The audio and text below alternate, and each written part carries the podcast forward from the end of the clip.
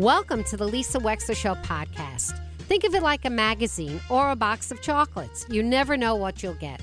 From politics to pop culture, healthcare to legal issues, it's all here. And my behind the wheel chats are personal observations created especially for you on podcast only. Enjoy.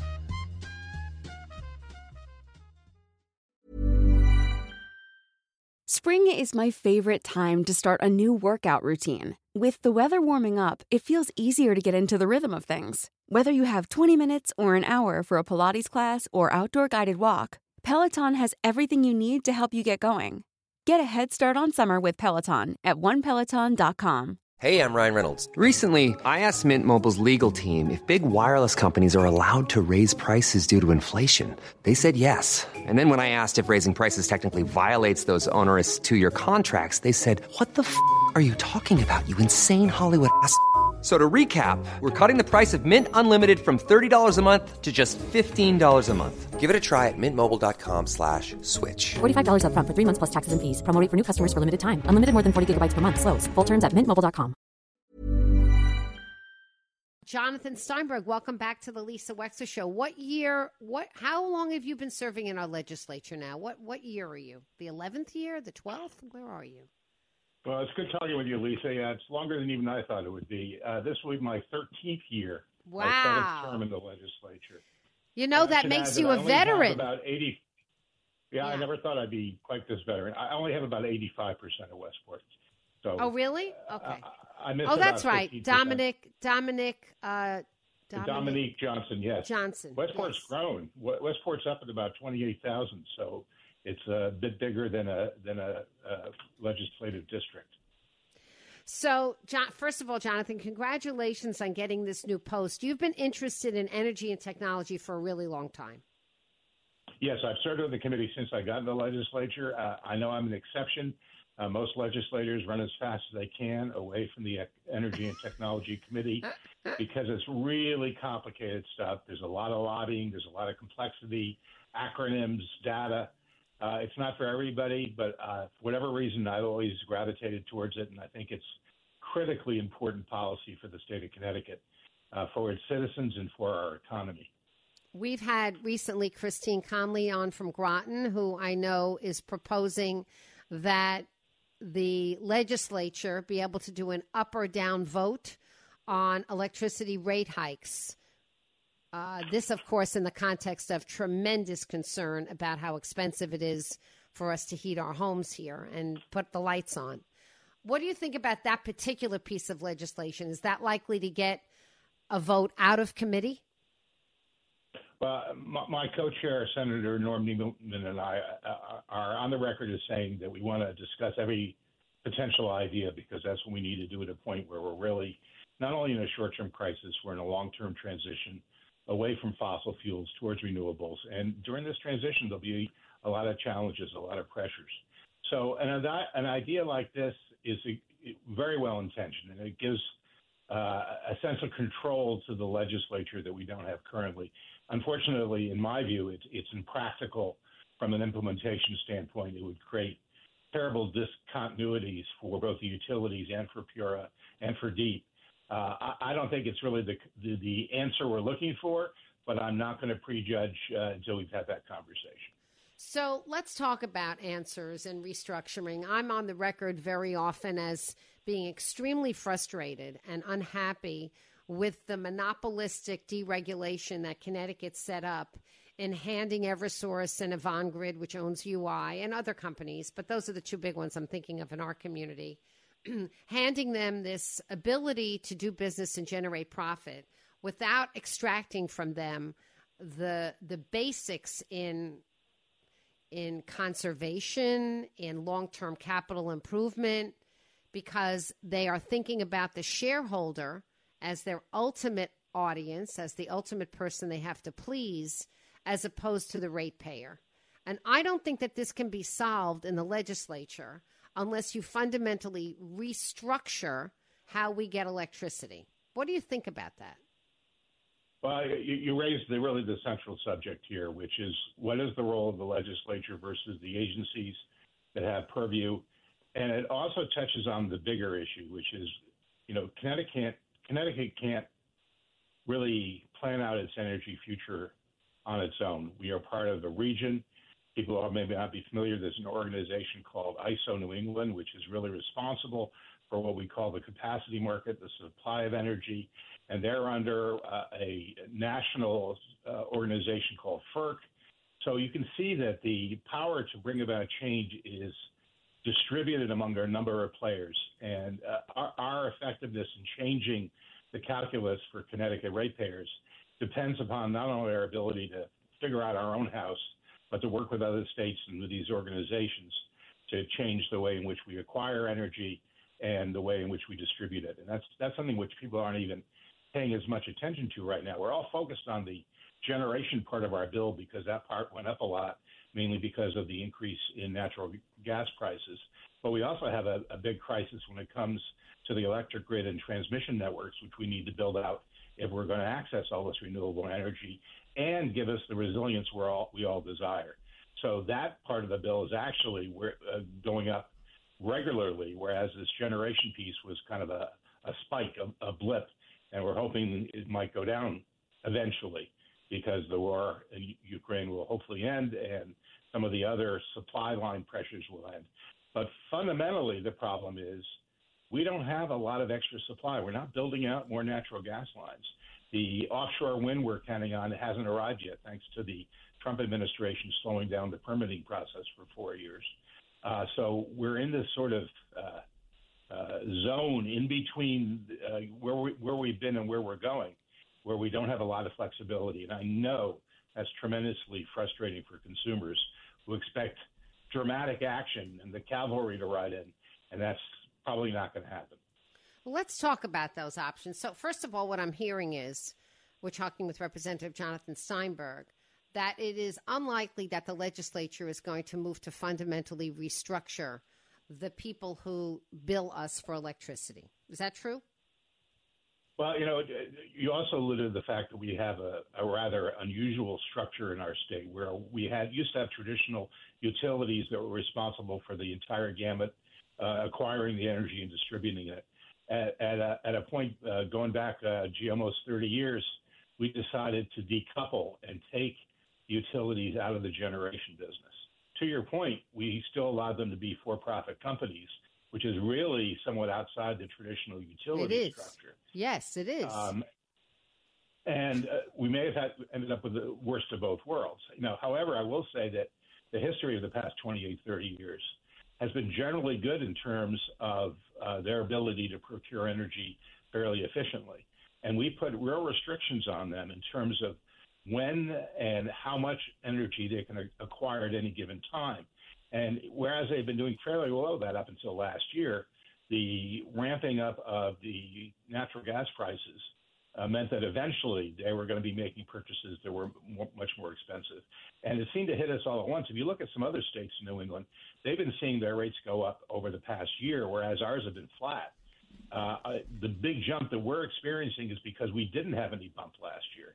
So I know that makes it even more uh, frustrating for people to see such a large increase. Uh, but it's also a reflection of the fact that for the most part, they've been acquiring energy pretty efficiently. And I should yeah, also but, add, they don't make wait, a real but, profit on this. They don't yeah, make but, a profit. This is a pass through. Yeah, them. but you know, they you know, with with all due respect, Representative Steinberg, I'm not just getting at the fact that we've had a rate increase. I'm talking about frustration with the management altogether. During Isaias, a lot of people didn't have power. So what did they do afterwards? They blamed it on all the trees. And they decided that they're going to cut down 5,400 miles worth of trees in Connecticut because that's their problem. Instead of looking globally and saying, yeah, we may have to cut down some trees. We may have had deferred maintenance. That may be part of it. But why don't we bury some underground lines. You never hear about that. I think there's a frustration with Eversource, not merely because of the amount of money they charge us, but the way they're managing these resources. Well, I think you, you raise a good point. For many years, they were negligent, in my view, in terms of their management of trees in the, in, in the areas where uh, we were most vulnerable. And we have to acknowledge Connecticut is a heavily treed state. We're always going to have this issue. And the prospect of undergrounding wires at a, you know, like a million dollars per mile is, is not going to work on a mass level all over the state. Though it makes a lot of sense for, you know, some of the main uh, electrical cables, what we call the backbone lines. I, I think they are looking at undergrounding some of those for greater security and resilience sake. But we can't expect them to underground lines all over the place because they would end up charging us for it and it would be exorbitant. So we're going to have to live with tree management. Interestingly, both the Energy Committee and the Environment Committee have bills this year to talk about tree management, and not just of uh, uh, the utilities, but also of DOT, which has been involved in their right of ways in, in slaughtering trees. Slaughtering so trees. That's a good word for it. Well, we have to have that conversation because they're very connected energy and technology and the environment. And that brings me, Jonathan Steinberg, to what you were just alluding to. So let's just talk about the sources of energy. Each one, there's no perfect solution except maybe the new fusion, but we don't know. We haven't gotten there yet. It hasn't actually been invented or used. That's not happening tomorrow. Not happening tomorrow. Now, let's talk about wind for a minute because uh, some people look at wind as a great panacea. Personally, I don't um, because I'm afraid of the disruption of the marine mammals. And I don't think that we have assembled enough evidence to know whether or not we're really hurting these creatures that navigate via their own sonar and sound. Um, we are rushing to windify the entire Northeast corridor in a way that has never happened before in history. Are we really certain? Are we really certain that we're not going to damage a very fragile marine uh, ecosystem right now. I mean, shouldn't we be proceeding more slowly? That's my point. I would say we are, we are proceeding at an appropriately deliberate pace. And I, I should point out that the United States is almost a generation behind Europe, for example, in the development of offshore wind, whereas they have tremendous experience with the uh, mapping out the design, the execution, dealing with uh, local interests, whether it's fishermen or um, bird migration paths, or uh, all these different things. There's a, a ton of experience out there, and, and, fortunately, the United States will benefit benefit from uh, Europe's experience. So I think we're following the right path. I think engagement of all the parties is critical. I think that the developers in this space get that and understand that and work towards that. I wouldn't suggest other than we should be eternally vigilant and making sure of these things. But there's a lot of strategy going into where you place these, how you bring the uh, where you place the cables to bring the power on shore. Um, I, I, think we're we're moving at, at, if anything, a slightly slower pace than we need, and uh, offshore wind is going to be a significant component of our energy future. So yes, the environmental concerns should remain uh, in the forefront, but I do believe we are um, taking advantage of the learning uh, that's taking place around the world, and that the development in the Northeast will be appropriate. A lot can happen in three years, like a chatbot may be your new best friend. But what won't change? Needing health insurance. United Healthcare Tri Term Medical Plans, underwritten by Golden Rule Insurance Company, offer flexible, budget friendly coverage that lasts nearly three years in some states. Learn more at uh1.com. Everyone knows therapy is great for solving problems, but getting therapy has its own problems too like finding the right therapist, fitting into their schedule, and of course, the cost. Well, BetterHelp can solve those problems. It's totally online and built around your schedule. It's surprisingly affordable too. Connect with a credentialed therapist by phone, video, or online chat, all from the comfort of your home. Visit betterhelp.com to learn more and save 10% on your first month. That's BetterHelp H E L P. We've been spending a lot of time on energy Jonathan, but I would be remiss if I didn't talk with you a little bit, and I am really on top of this about OpenAI and Chat GPT and how unbelievably transformative it is and how at the same time how scary this technology is. Have you been following all the different ways in which various commentators have spoken about this? And I, I specifically want to ask you, Jonathan, because I know you're very into tech. Um, I read an op ed a few days ago that stopped me in my tracks because it said that the OpenAI technology, which has the ability to generate written content for people that isn't actually from people, can have a very damaging effect on democracy because it can persuade legislators, and it was specifically talking about people in your position that X amount of people are for or against a certain topic when in fact they're not. And that you would have no way of knowing whether or not the materials you're getting actually represent a true constituency of human beings who are for or against something or represent one person who has figured out a way to generate thousands and thousands of letters on a topic. What do you think about that? You know, when I was a, a kid, particularly in middle school, I loved science fiction and, and all mm. the things that they portended would be part of our future. And certainly AI was always going to be a part of that. And then you've got all the futuristic and dystopian novels and movies that talk mm-hmm. about what happens when mankind, humankind loses control over these kind of things. Yes. It's scary because it, it's very hard to really fully project the implications of some of these innovations.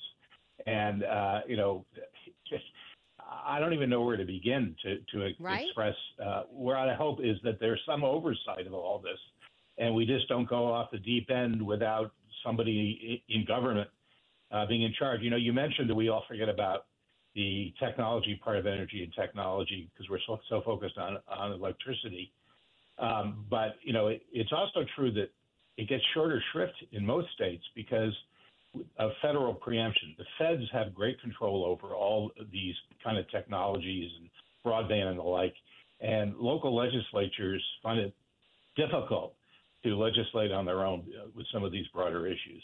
So, to your point, other than sort of following along with it in the media as you do and trying to understand some of the more esoteric, uh, you know, papers on the subject, um, you know, I'm just sort of holding on my hat and hoping that uh, before some of these things become broad scale, uh, somebody does an evaluation about what the risks are. No, it's already done. Let me tell you, I have a cousin who uh, goes to a prominent university, and he's a very close cousin of mine, my first cousin's son. And he already told me yesterday, because we've been following this together since mid December when it first came out. He said to me, Lisa, I just pledged at a frat, and I was asked to come up with a jingle and a slogan and I went on AI and I did it in two minutes. So I called him a cheater. Done. Forget about Google. Forget about your own creativity. Done. Done. It's it's over. The Pandora's box is over. There's not going to be a professor right now, not right now, who's going to understand whether or not the written word that they receive from a student is actually their own, unless it's written too well. I've been reading some professors' essays who say, I know this kid couldn't have done it. it the grammar was too good. But other than that, uh, unless you know a particular kid already can't do the work, they're never going to be able to sift out what's real and what's not real. I, I developed a new slogan for the show from AI, Jonathan. I went on AI, I went on OpenAI with my friend who's a genius who taught me how to use it. And she asked me what my show was about. I said, You know, that's such a hard question for me. How do I know what my show was about? And I started to tell her all the things I'm actually interested in. This took three minutes. She types them into the OpenAI and she says, what should be the slogan for this show? And I'm on the air 16 years, and AI came up with it better than I ever could, empowering listeners to make a difference. And AI wrote one step at a time, and I changed it to one conversation at a time, empowering listeners to make a difference one conversation at a time.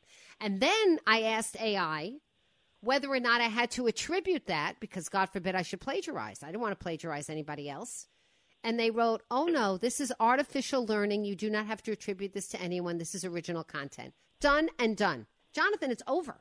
It's over. You want to write a speech, opening day, you know, any place you're going, just ask AI to write it for you. Give them a topic sentence and you're there. You have to tweak it with three words. Forget about Google. You know, what you over. just said, Lisa, is first of all, you're pleased with the result of the AI. So Very. it's actually adding value in some Very. ways. Very. But, you know, and you also mentioned the whole education. Uh, Unbelievable. Sphere where, where students no longer go to classes. They do everything online. They don't actually see their professors. That's what right. kind of relationship do you have? How would the professor know one way or the other whether ah, oh, they wrote that's it? true. Good themselves? point. So we have a crisis in education. the whole concept of what college ought to be. That you know, you know, on one hand, it's so expensive for most people that it seems to make a lot more sense to take online courses. But what do you give up in order to, to get that degree online? Uh, these are questions we should be asking ourselves. Fortunately, they don't fall under the energy and technology. No, but the technology piece, I think you're just going to have to keep a really open eye about AI. I mean, I really think it's the, it's the first transformative thing since the iPhone. It, it, it's accelerating human capacity and achievement, but on the other hand, cutting out the necessity of learning necessarily how to write. Just like Microsoft cut out the need to be able to spell and a calculator, arguably, the need to be able to do arithmetic. Now we've got AI that cut out the middleman of needing to truly learn how to write a paragraph. You're going to see what I mean. It's extraordinary. It's, well, you know, in a world where we don't write long letters to one another and, and send them by post, we send people texts or tweets. Mm. Yes, all those things are affecting our ability to communicate and makes us uh, question the importance of, of, grammar and syntax and good language. Does that matter to most people in, in, in younger generations now? So let me ask you, Jonathan Steinberg, going back to energy and technology and specifically energy, you said that wind is on its way and you think we are proceeding deliberately, but it will be here.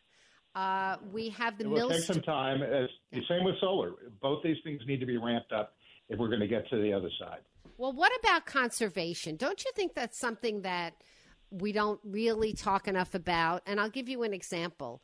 What about all the needless lighting of our night skies in commercial buildings, even on streetscapes? I had an expert on of the International Dark Sky Association, the leader of the Connecticut chapter, a guy by the name of Leo Smith, very smart guy, who talked about the difference in illumination on our traffic lights and street poles and the ways in which we could conserve and didn't need to light as much. Is anybody taking a close look at an energy audit of the wasted electricity in Connecticut? You know, when I first came into the legislature, and I was first on the Energy Committee in 2011, we passed this landmark legislation. It created DEEP out of DEP and did a lot of other things.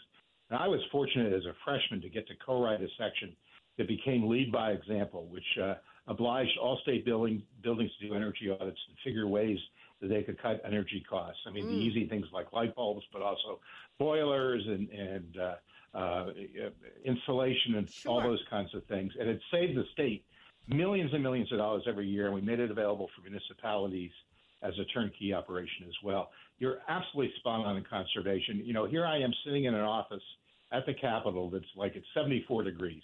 There's no excuse for that. Right. It should be in the right. in, in, the 60s. Yeah. Uh, you know, just think of all the energy we could save if we did some practical things. Practical. Not just changing out light bulbs. Uh, you know, uh, one of the things that we've been preaching to people in that they may not be able to control their energy rates, but they could control their energy, energy consumption by following through on some very basic energy efficiency measures, getting an audit done, blowing in insulation, replacing windows, uh, you know, I just went from uh, uh, an oil heated boiler to heat pumps. Mm. Um, and uh, and improve the shell so the, uh, of the house so that it's, it's a sealed envelope and is much more efficient. Not everybody's in the position to do that, but those kind of investments bring benefits forever. And we have an energy efficiency fund which is highly utilized and is paid for by ratepayers.